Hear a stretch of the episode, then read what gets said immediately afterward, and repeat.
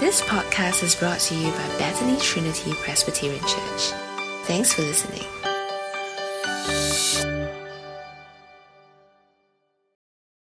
Okay, today's scripture reading um, is taken from Luke chapter 10, uh, verse 25 to 42. So I'll give you some time uh, to take out your Bible or your e Bible on your phone. Uh, you can also refer to the projection being flashed up on the screen. Okay, Luke chapter 10, verse 25. On one occasion, an expert in the law stood up to, the, to test Jesus. Teacher, he asked, What must I do to inherit eternal life? What is written in the law? He replied. How do you read it? He answered, Love the Lord your God with all your heart, and with all your soul, and with all your strength, and with all your mind, and love your neighbor as yourself. You have answered correctly, Jesus replied. Do this, and you will live. But he wanted to justify himself, so he asked Jesus, And who is my neighbor? In reply, Jesus said, A man was going down from Jerusalem to Jericho when he was attacked by robbers. They stripped him of his clothes, beat him, and went away, leaving him half dead. The priest happened to be going down the same road, and when he saw the man, he passed by on the other side. So too, a Levite, when he came to the place and saw him, passed by on the other side. But a Samaritan, as he traveled, came where the man was, and when he saw him, he took pity on him. He went to him and bandaged his wounds, pouring on oil and wine. Then he put the man on his own donkey, brought him to an inn, and took care of him. The next day, he took out two denarii and gave them to the innkeeper. Looked after him, he said, and when I return, I will reimburse you for any extra expense you may have. Which of these three do you think was a neighbor to the man who fell into the hands of the robbers? The expert of the law replied, The one who had mercy on him. Jesus told him, Go and do likewise. As Jesus and his disciples were on their way, he came to a village where a woman, a woman named Martha opened her home to him. She had a sister called Mary who sat at the Lord's feet listening to what he said. But Martha was distracted by all the preparations that had to be made. She came to him and asked, Lord, don't you care that my sister has left me to do the work by myself? Tell her to help me. Martha, Martha, the Lord answered, You are worried and upset about many things, but few things are needed, or indeed only one. Mary has chosen what is better, and it will not be taken away from her. This is the word of the Lord. I'll now pass the time to uh, Pastor Andrew, who will explain uh, today's passage to us. Okay, it's great to see all of you here this morning. Uh, let's go to God in prayer. Dear Father, as we come before you, we thank you for another day where we can come into your presence, where we can meet you in your word. We pray for your Holy Spirit to be working in our hearts, that we really be able to understand uh, what your word is saying today, where you may speak clearly to us, and that we may truly live as your people. We pray for all these things in the name of Jesus Christ. Amen. Now, when I was in theological college, uh, every Monday afternoon, we used to have our weekly football game. And this is where everyone would gather in the field on the road uh, across from where our theological college was, from the first to fourth years, and we would all play soccer together. So one Monday, we were playing soccer, and I landed awkwardly, and I felt my knee kind of pop, and I knew that I sort of injured myself. So I kind of like took myself out of the game. I kind of hobbled and limped and uh, hopped across back to where the theological college was, hoping to get to my car to drive home. But by the time I got to the college itself, I realized that my knee was really, really painful and I had trouble walking and I probably couldn't drive. In those days, you know, we didn't have mobile phones, right? So this was quite a while ago. And, and so, you know, I really needed someone to help me. And so there was this student um, who was in the year above me and he was just rushing past. And I said, hey, hey, hey, could you help me? You know, I, I think I've injured my knee. It's really painful. And then he said to me, he said, hey, you know, you really got me in a really bad time. Uh, I'm really in a big hurry. I've got to go somewhere. I've got to meet someone. I'm really sorry. You know, I hope someone can help you. And then he rushed off. And so there I was. I was just standing there on one leg, hobbling away. And, uh, and I was kind of stuck. Now I wonder whether that's ever happened to you before, where, you know, you really needed someone to help you, but then uh, there was no one around to help. Or maybe you've been uh, on the other side where you've met someone who really needed help, but uh, for, for whatever reason, uh, you didn't help them. And that's why I think today we really need to listen to today's passage because it teaches us that in Christ and through Christ, it transforms the way that people relate to one another. Now, over the last few weeks, uh, we've been looking at uh, the book of Luke, and the first nine chapters of Luke, it really deals with the question of who is Jesus? Who is this person? And we learned that Christ is the Messiah, right? Jesus is the Messiah. He's the all powerful, eternal King. He's God in himself, in his essence. But as we move from chapter 10 onwards, it really deals with the question of what is the mission of Christ and what does it mean to follow this Messiah, this eternal King. And so today it really deals with the question of relationships. Now, today's quite a complicated passage, so I really want to ask you to really concentrate. Now, it begins in verse 25. And on one occasion, an expert of the law stood up to test Jesus. Teacher, he asked, What must I do to inherit eternal life? Now, what seems to be happening here is that the context is that Jesus was probably preaching and teaching and proclaiming the kingdom of God. There were probably disciples and inquirers around. And within the midst of this teaching session, we see that this expert in the law, we'll call him a lawyer from now on, he stands up Two things we notice about this lawyer. First thing is, within the midst of this congregation or this group of people who are listening to Jesus, he stands up to test Jesus. He's not asking a question with reference to being a disciple or a follower of Jesus. He stands up to test Jesus. He wants to take the measure of Jesus. He wants to see where Jesus stands. Okay? Second thing we see also is that in the question we ask, he asked today, Teacher, he asked, what must I do to inherit eternal life? And this word do here, the idea of effort, work, action, uh, to inherit eternal life is a word which is going to keep being repeated over and over again as we look through this passage, right? What must I do? What must I do? What must I do? Okay, to inherit eternal life. Now, once we understand that context, then we understand how Jesus replies, okay? Because in the reply of Jesus, you notice he never really gives a straight answer. But rather, as we look at this passage, Jesus asks a question usually in response to the question of the lawyer. So, the lawyer asks, What must I do to inherit eternal life? Then Jesus asks another question What is written in the law? He replied, How do you read it? Now, what Jesus does here is that in his question, if you notice, he limits the focus of the answer. What is written in the law? How do you read it? And what Jesus is really saying here is he doesn't want the lawyer to appeal to the oral traditions or the oral teachings or the religious law of the Pharisees. He wants the lawyer to go back to God's word, to the scriptures, what is written in God's law? How do you read it? And so the lawyer then replies, Love the Lord your God with all your heart, with all your soul, and with all your strength, and with all your mind, and love your neighbor as yourself. Now, here the lawyer refers back to two purple passages in the Old Testament, two celebrated and revered verses in the Old Testament. One from Deuteronomy chapter 6, verse 5, and one from Leviticus chapter 19, verse 18.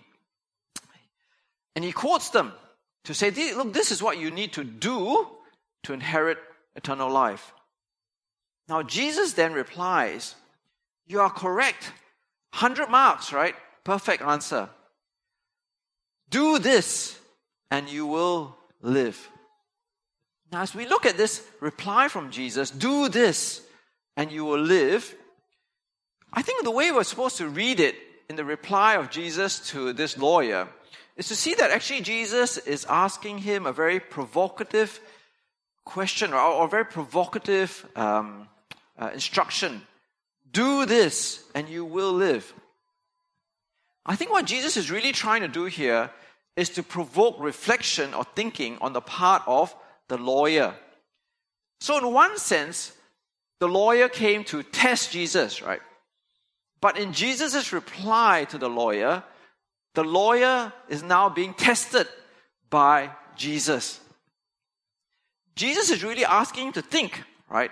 Can you really do Deuteronomy and Leviticus? Can you love the Lord your God with all your heart and with all your soul and with all your strength and with all your mind? Can you really do this?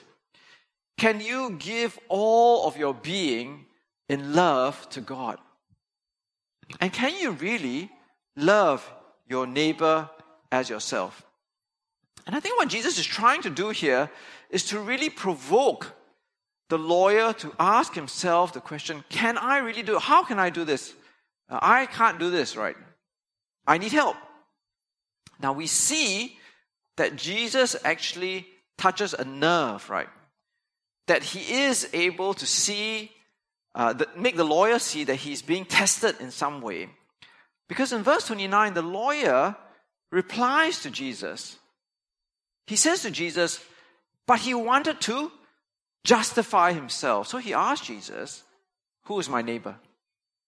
Now, the word here, justify, is uh, the idea of uh, trying to show that you are right, to show that you can do something, to show that he is able to do these things to inherit eternal life. That's how you justify yourself, right? It's like, you know, uh, when you do something, right, and then someone says, you know, oh, why did you do that? And you try to justify yourself, you try to show that you are right.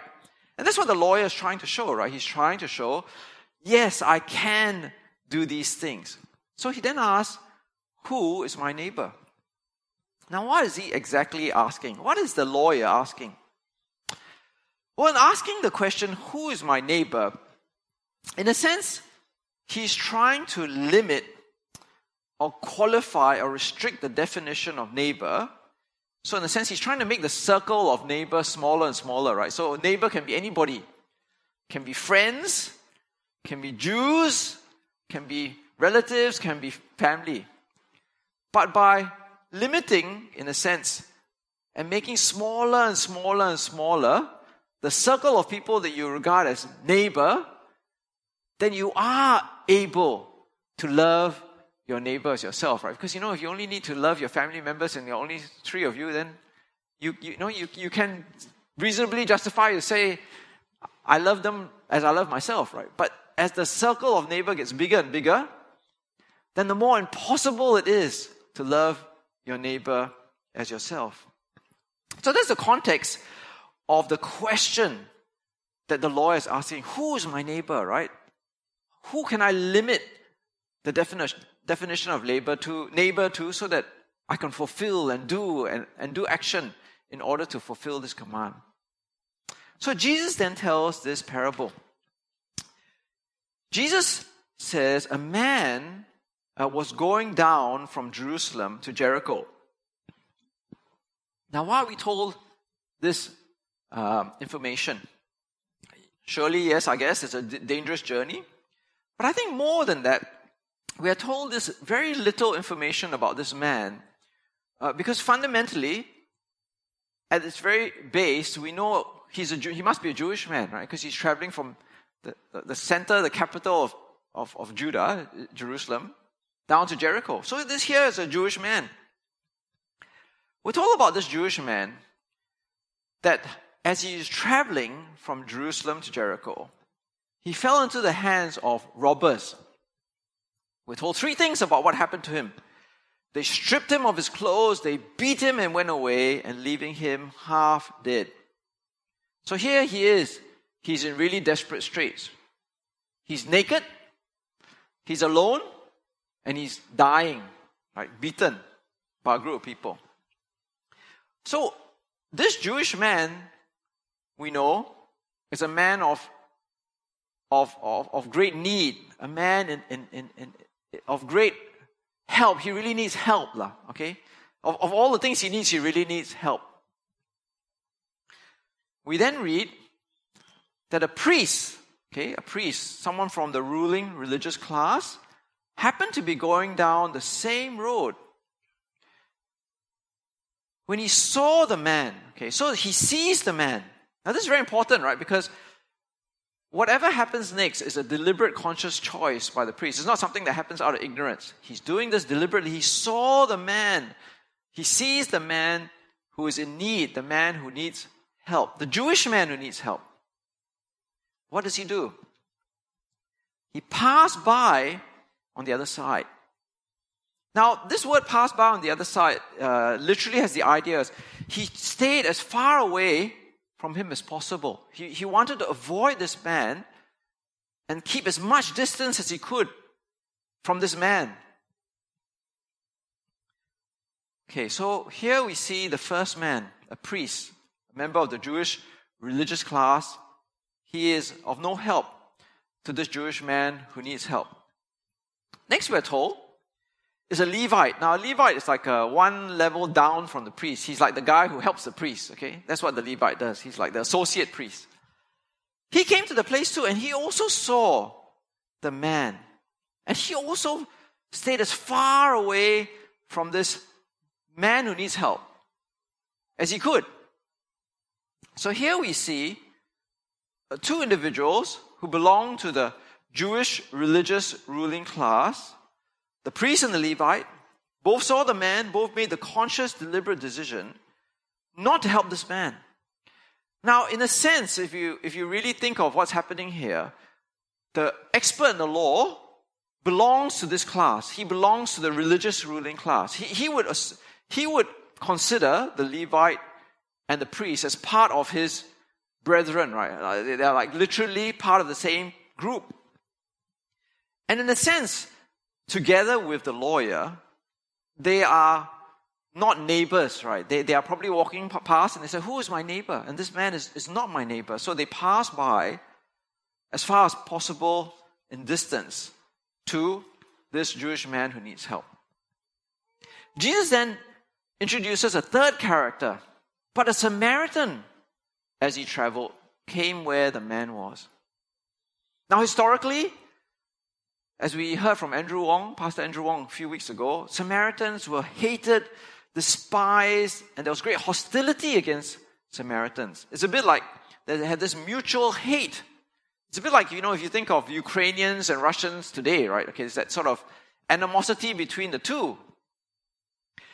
Now, it is not just uh, the lawyer who would feel this way hearing about the Samaritan in the story. We read earlier on that the disciples themselves who were following Jesus, they also would feel this great hostility and hatred and despise Samaritans.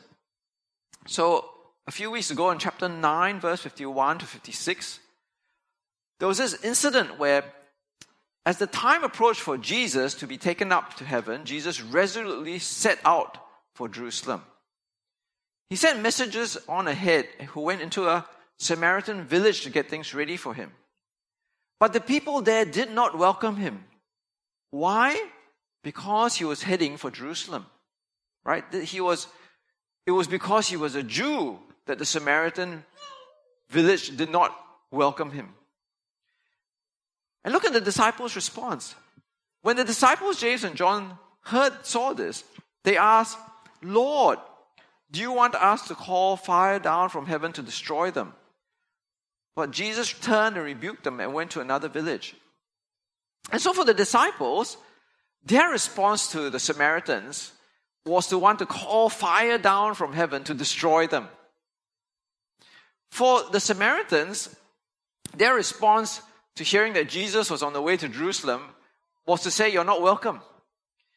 And so, as we come to uh, the parable, really, when the lawyer says, Who is my neighbor? then really the Samaritan falls way, way, way outside of the definition of neighbor for the Samaritan, for the disciples, for the hearers in the crowd. And so we are introduced now to this Samaritan, right, who is going to meet this Jewish man who mutually, in every sense of the word, do not see themselves as neighbor. So the question really is now is how would this Samaritan react? Because obviously if the priest and the Levite, who were like the, the head of the religious institutions, will not help this injured Jewish man, then what will the Samaritan do? Well, the passage then goes on, the parable. But the Samaritan, as he traveled, came where the man was. When he saw him, he took pity on him. He went to him and bandaged his wounds, pouring oil and wine. Then he put the man on his own donkey and took him to an inn and took care of him. The next day, he took out two silver coins and gave them to the innkeeper. Look after him, he said, when I, and when I return, I will reimburse you for any extra expense you may have. Now, here we're told in great detail what the Samaritan does. The first thing we know is that he saw. He saw the man just as the priest and the Levite saw the man too. But look at the, the stark contrast to his reaction. He took pity on this Jewish injured man and he went to him. This word, he went to him, is a complete opposite of the reaction of the priests and the Levites who, who kept as much distance as they could to this man. He closed the distance between the injured man and himself. And then what did he do? It says that he went to him and he bandaged his wounds. Now, you know, it's not as if uh, we presume that he had a first aid kit uh, handy with him in his donkey. What probably happened was he would take his own spare clothes, he would probably have to tear into strips uh, to bandage the man's wounds. He had to sacrifice his own clothes to look after this injured man. The passage then goes on to note that he poured oil and wine to disinfect the wounds that had been inflicted on this poor traveler. Now, again, the oil and the wine were probably things which were valuable and expensive to him that, that he kept for himself. The Samaritan probably used it for drinking, for, for his food, for his bread. But here we see it, him sacrificing it generously for this injured man. Passage then goes on to tell us he put the man on his own donkey and took him to an inn to take care of him. Now, you think about it for a second. Uh, there are many famous pictures, you can Google it, but not here right now. Uh, this is by Vincent van Gogh. You can imagine, right? Physically, uh, this, this Samaritan would actually have to lift up this oily, bloody stranger and put him on his donkey, using his own energy, getting his own clothes dirty. As he took him on his donkey, he would probably have to walk while the man was on the donkey. And he took him to an inn. Now, we don't know whether he had to detour to go to an inn. Maybe it's on his way, maybe not, but we don't know. But obviously, he had to make a special effort to do so. But when he got to the inn, he didn't just dump the guy there, right? It's not like, you know, some people, they see someone injured, they just drop him to A&E, then they drive off or something, right? Emergency department. He actually spent the night looking after this injured man who was a stranger to him and an enemy too. And then the next day, we are told that he gave the innkeeper two silver coins. Uh, apparently, in, in, in, the ancient world, two silver coins would pay for 24 days of stay for this injured man. And on top of that, he told the innkeeper, I will reimburse you for any extra expense you may have. Now, I think we're told all these many, many facts to emphasize that the Samaritan did not ask, Who is my neighbor? But he acted as a neighbor. Right? He, he sacrificed his energy, he sacrificed his time, he sacrificed his money, he sacrificed his own things. Jesus then asked a question, right? To the, uh, to the lawyer. Which of these three do you think was a neighbor to the man who fell into the hands of the robber? The expert in the law replied, the one who had mercy on him. You notice the lawyer still is unable to say it's the Samaritan, right, who had mercy on him. Jesus told him, Go and do likewise. Now, what are we to understand? How are we to understand Jesus' reply, Go and do likewise? I think, in the same way as we follow the context of what we read in the first section, really, Jesus again is trying to provoke reflection on the part of the lawyer, right? Can I really love neighbor as myself? Because, you know, the reason why we're having this discussion is because the lawyer wanted to justify himself. But Jesus will not allow the lawyer to justify himself. He'll say, Look, can you do what you say you want to do or can do? Now, as we understand, right, what's happening, uh, the, the lawyer came to test Jesus, and Jesus is now testing the lawyer instead. Can you really go and do likewise? Now, a bit of context is important here. When the lawyer asked, uh, said to Jesus, right, to justify himself, and who is my neighbor? Like, there's a whole expanding circle of people who could be captured in this definition of neighbor. If we go back to the original quote in Leviticus chapter 19, verse 18, the lawyer, okay, he's a lawyer not of civil law but of religious law, probably had in mind already that Leviticus chapter 19, 18 said, Do not re- seek revenge or bear a grudge against one of your people, but love your neighbor as yourself. I am the Lord. So, already for the lawyer, he was seeking to justify himself because in his own mind, neighbor is only Jew. A neighbor is only my people, right? My culture, my blood, my kin. Definitely, this Samaritan is not my neighbor, right? And so, even by asking this question, the lawyer is even trying to limit beyond what Leviticus is saying and try to make even smaller the circle of who is my neighbor. But what Jesus is doing is Jesus is showing through this parable that all are neighbor. Everyone is neighbor, right? Even the Samaritans. And so what Jesus is doing is he's applying maximum application to Levit- Leviticus chapter 19, he's making maximum application of who is my neighbor and how I'm to love my neighbor. And what he's trying to do, therefore, for the lawyer is to say, look, you act like a neighbor to all, be a neighbor to all. And so, in a way, this is like a negative para- parable, right, to, to, the, to the lawyer, because the question is can he really go and do likewise? Can he act neighbor to everyone? Can he pass that test? And I think what Jesus is really trying to do is to make him realize that he cannot pass that test. That he would fail the test of loving neighbor as self, and that in the end God would judge him because he could not obey what God's law was saying, and that he needed in turn to turn to Jesus for forgiveness. So, really, what Jesus is trying to do is to get the lawyer through the parable of the Samaritan to follow him, to recognize that he is unable to keep the law of love and neighbor itself. But I think also as we listen to this parable, there is also another group of people who are the intended audience of Jesus' parable. Right?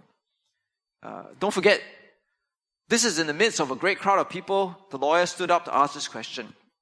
And among the crowd will be the disciples, the disciples who share the same prejudice and hate and hostility against the Samaritans who wanted to call down fire on the Samaritan village.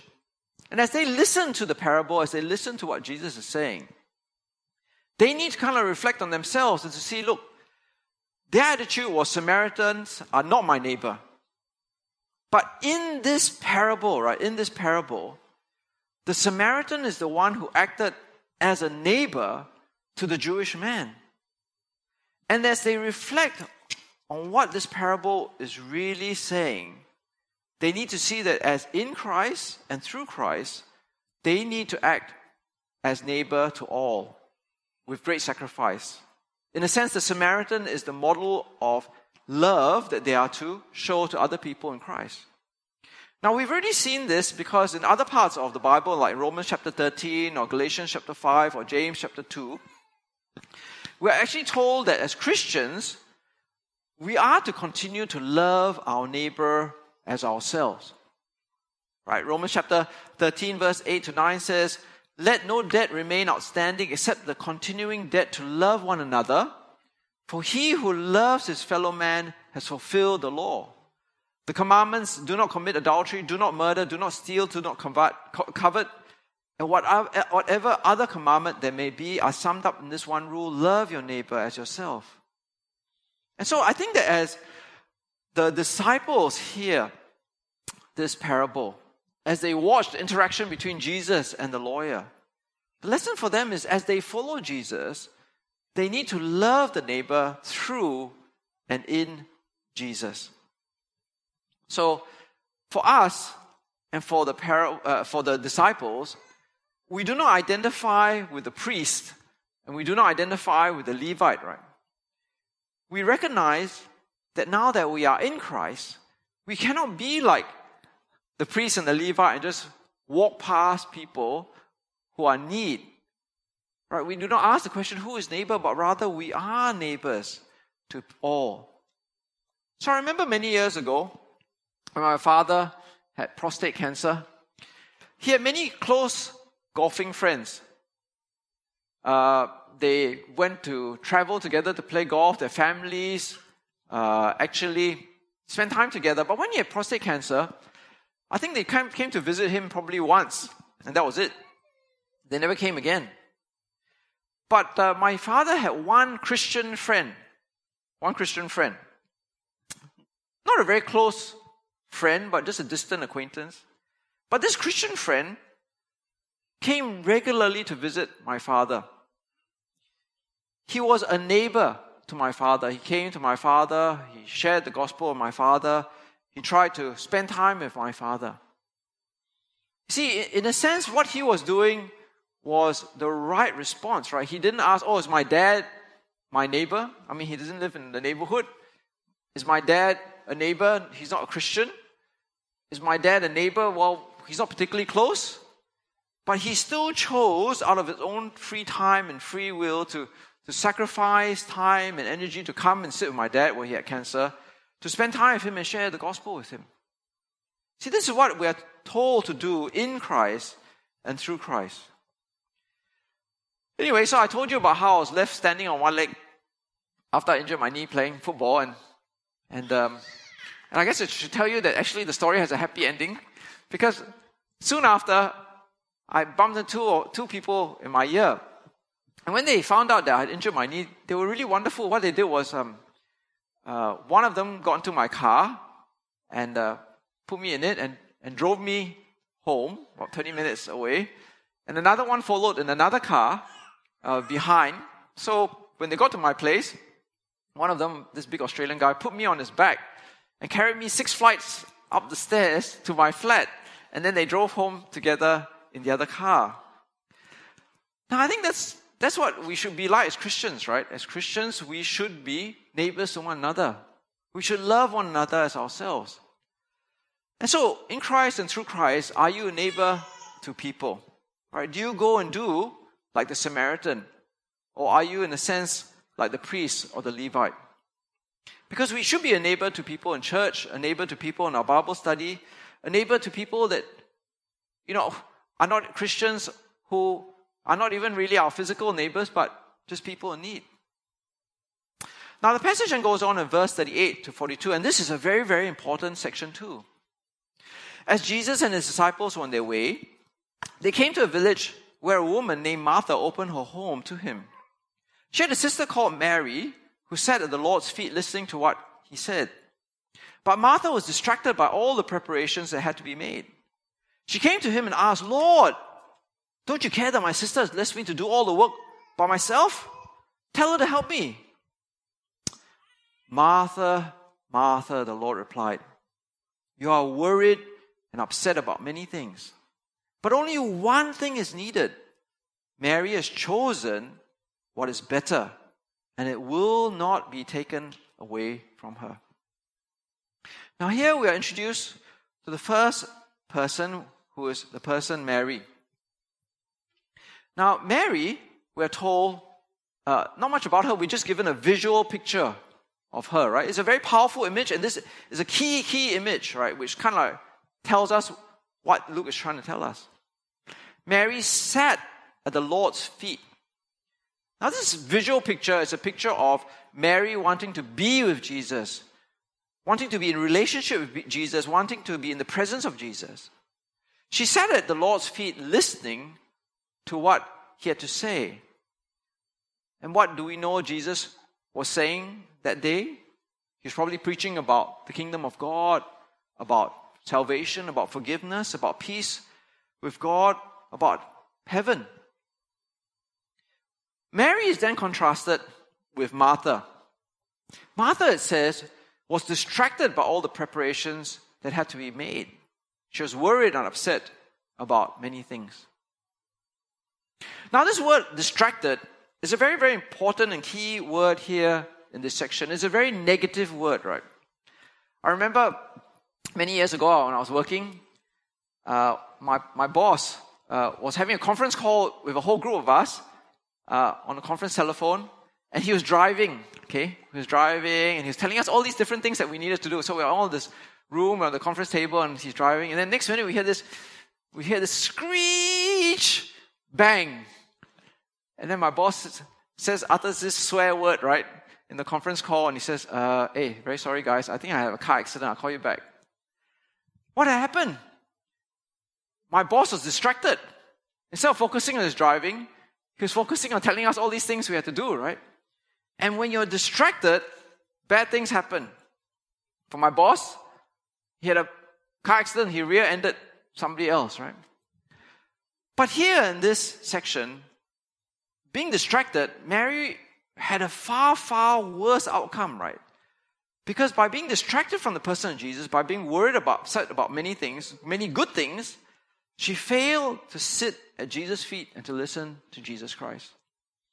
Now, if you think of the context, Jesus was passing through that village. This may have been the only time that she could have sat at Jesus' feet and listened to what was, he was saying. And so, because she was distracted, she possibly may have missed out on a relationship with Jesus, missed out on eternal life, missed out on salvation and forgiveness and the kingdom of God. She made a bad choice. And therefore, in verse 42, Jesus replies with great tenderness, right? Martha, Martha, you're worried and upset about many things, but only one thing is needed. Mary has chosen what is better and will, will not be taken away from her. Now, this verse 42 is really important, and I think the ESV translation actually translates it a bit better for us to understand, right? So, what it says then, uh, the ESV, the NIV translation is close, but I think ESV is helpful. So only one thing is needed. Mary has chosen what is better and it will not be taken away from her. The, the uh, ESV translation says, but only one thing is necessary. Mary has chosen the good portion, right? And it will not be taken away from her. Now, this word portion, or what is translated better in NIV, is often used in the Old Testament uh, to talk about my portion with God, right? Uh, we did it in the responsive reading, and it always refers to my relationship with God, my possession of God. And so, what Mary is doing in spending time with Jesus, listening to Jesus, is she's choosing the one thing which is necessary, the necessary thing. She's chosen a relationship with God through Jesus. That's what this passage is saying, which will not be taken away from her. And this is why it is so, so important. Being with Jesus, listening to Jesus, must be more important than even service for Jesus. I remember reading this book uh, many years ago. Oh, sorry, okay. Uh, the Call to Spiritual Reformation by Don Carson. And he tells this uh, interesting story. I think it's a true story about how in, the, in America somewhere, there's this old couple and they're driving in their car really slowly. And they come on this deserted highway to this uh, man who's uh, pulled over by the side of the road. So this old couple, they pull over and they ask the man, uh, what's the problem, you know? Can we help you? And the man said, Oh, very sheepishly, I, I, I ran out of petrol. And the man said, But didn't you see the petrol station, the one a few couple of miles before, and then the, the one even a couple of miles before? Yeah, yeah, I know, but I was so in such a great hurry, I thought that I'll just keep going and then I'll get petrol later on. And so this old couple, they have this small jerry can of petrol, just enough to get him a couple of miles down the road, and they filled it up. And so they said, okay, you know, you've got enough to get to the next petrol station. And so he gets in the car and he zooms off down the road. So this old couple get into their, their old car and they just, you know, trundle down the road, go down a couple of miles, and then, hey, there's the same guy pulled over again. They said, what happened to you? He said, oh, I didn't stop at the petrol station. No, I just thought I'll keep going a bit further and maybe I'll get to my destination that I can fill up then. And that's the same thing, right? That that's happening here. It's like so many of us, we choose to, to be distracted by doing things and doing things and doing things, distracted by work, sports, family, children, ministry. And we think that we can just keep going on. But in a sense, over time, there's nothing left in our spiritual tank, right? We keep choosing to do things, but not being with Jesus or listening to Jesus. And over time, we have no spiritual fuel left for God. And, and, and because we are choosing wrongly, we may actually lose the good portion, of our relationship with God, because we're not being with Jesus and listening with Jesus. We're not doing the one thing that is necessary. So yesterday we had the men's ministry, and uh, we this will only interest guys. That's why we have this men's ministry thing, right? And we listened to this half an hour interview with this guy called Gavin Peacock, who was like a professional footballer for 18 years for uh, clubs like Queen's Park Rangers, Chelsea, and Arsenal, I think. And he was a captain and everything. But he was a Christian and he became a minister in the end. And he said that he survived the temptations of 18 years as a professional footballer. Because, you know, there are lots of temptations, right? You know, money, fame, women, all these sort of temptations. Because he kept focusing on his devotional life, quiet time, and time in the Word. And I think that's what Jesus is teaching the disciples here, and what Luke is teaching us, isn't it? Is that the, we need to choose the one thing that is necessary. The one thing is being of Jesus, listening of Jesus. You know, this is the thing that will actually really matter at the end. Our good portion of God, our possession of God, our relationship with God. That's what will count at the very end, which will not be taken away from us. So, at the very end, in today's passage, uh, really, we were, we were told uh, earlier on, right, in, in the parable, that we can love our neighbor only through and in Jesus. And that's why it's so important to be in Jesus and listening to Jesus, because without being in Jesus and listening to Jesus, in a sense, we can't even do the things that we need to do, isn't it?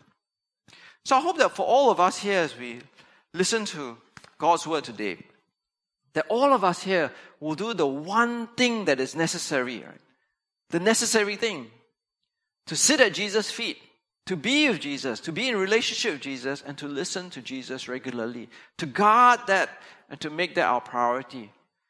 And in this way, what we have will never be taken away from us. Let's go to God in prayer. Dear Father, as we come before you today, we ask that you will help us to reflect on this deep and profound passage. That as we see the interaction between Jesus and the lawyer, we will recognize that in ourselves we are unable to love you with our whole being. That we are unable to love our neighbor as ourselves. We need the forgiveness of Jesus for the times that we fail. Dear Father, as those who are in Christ, who follow Christ, and are disciples of Christ, help us, dear Father, to see that the demands of love neighbor as self extends to all, all who are in need, all who need help. Help us to love them, show mercy to them. Help us to to be sacrificial in our time and our monies and our energies to help those around us, especially in sharing the good news of Jesus Christ. And dear Father, we pray for each and every one of us that we are not distracted, not distracted from the one thing that is necessary to sit at Jesus' feet, to listen to your Son Jesus, to focus on guarding our relationship with Him, to keep that good portion that you've given us that will never be taken away. And we pray for all these things in the name of Jesus Christ. Amen. Thank you, Pastor Andrew, for sharing with us uh, God's word today and challenging our daily priorities. that is uh, doing one thing that is the most important, and that's to listen to Jesus and to have a relationship with Him. So may God help us uh, to choose wisely. So now we have a time of uh, uh, reflection, um, discussion time uh, over breakout rooms as well as within your group. Uh, the question is now going to be flashed on the screen. So we'll just have one question. So what lessons have we learned, have I learned today that I need to apply in my life? So let's come back in seven minutes. Thanks for listening to this podcast brought to you by Bethany Trinity Presbyterian Church. For more information, visit us online at busypc.sg.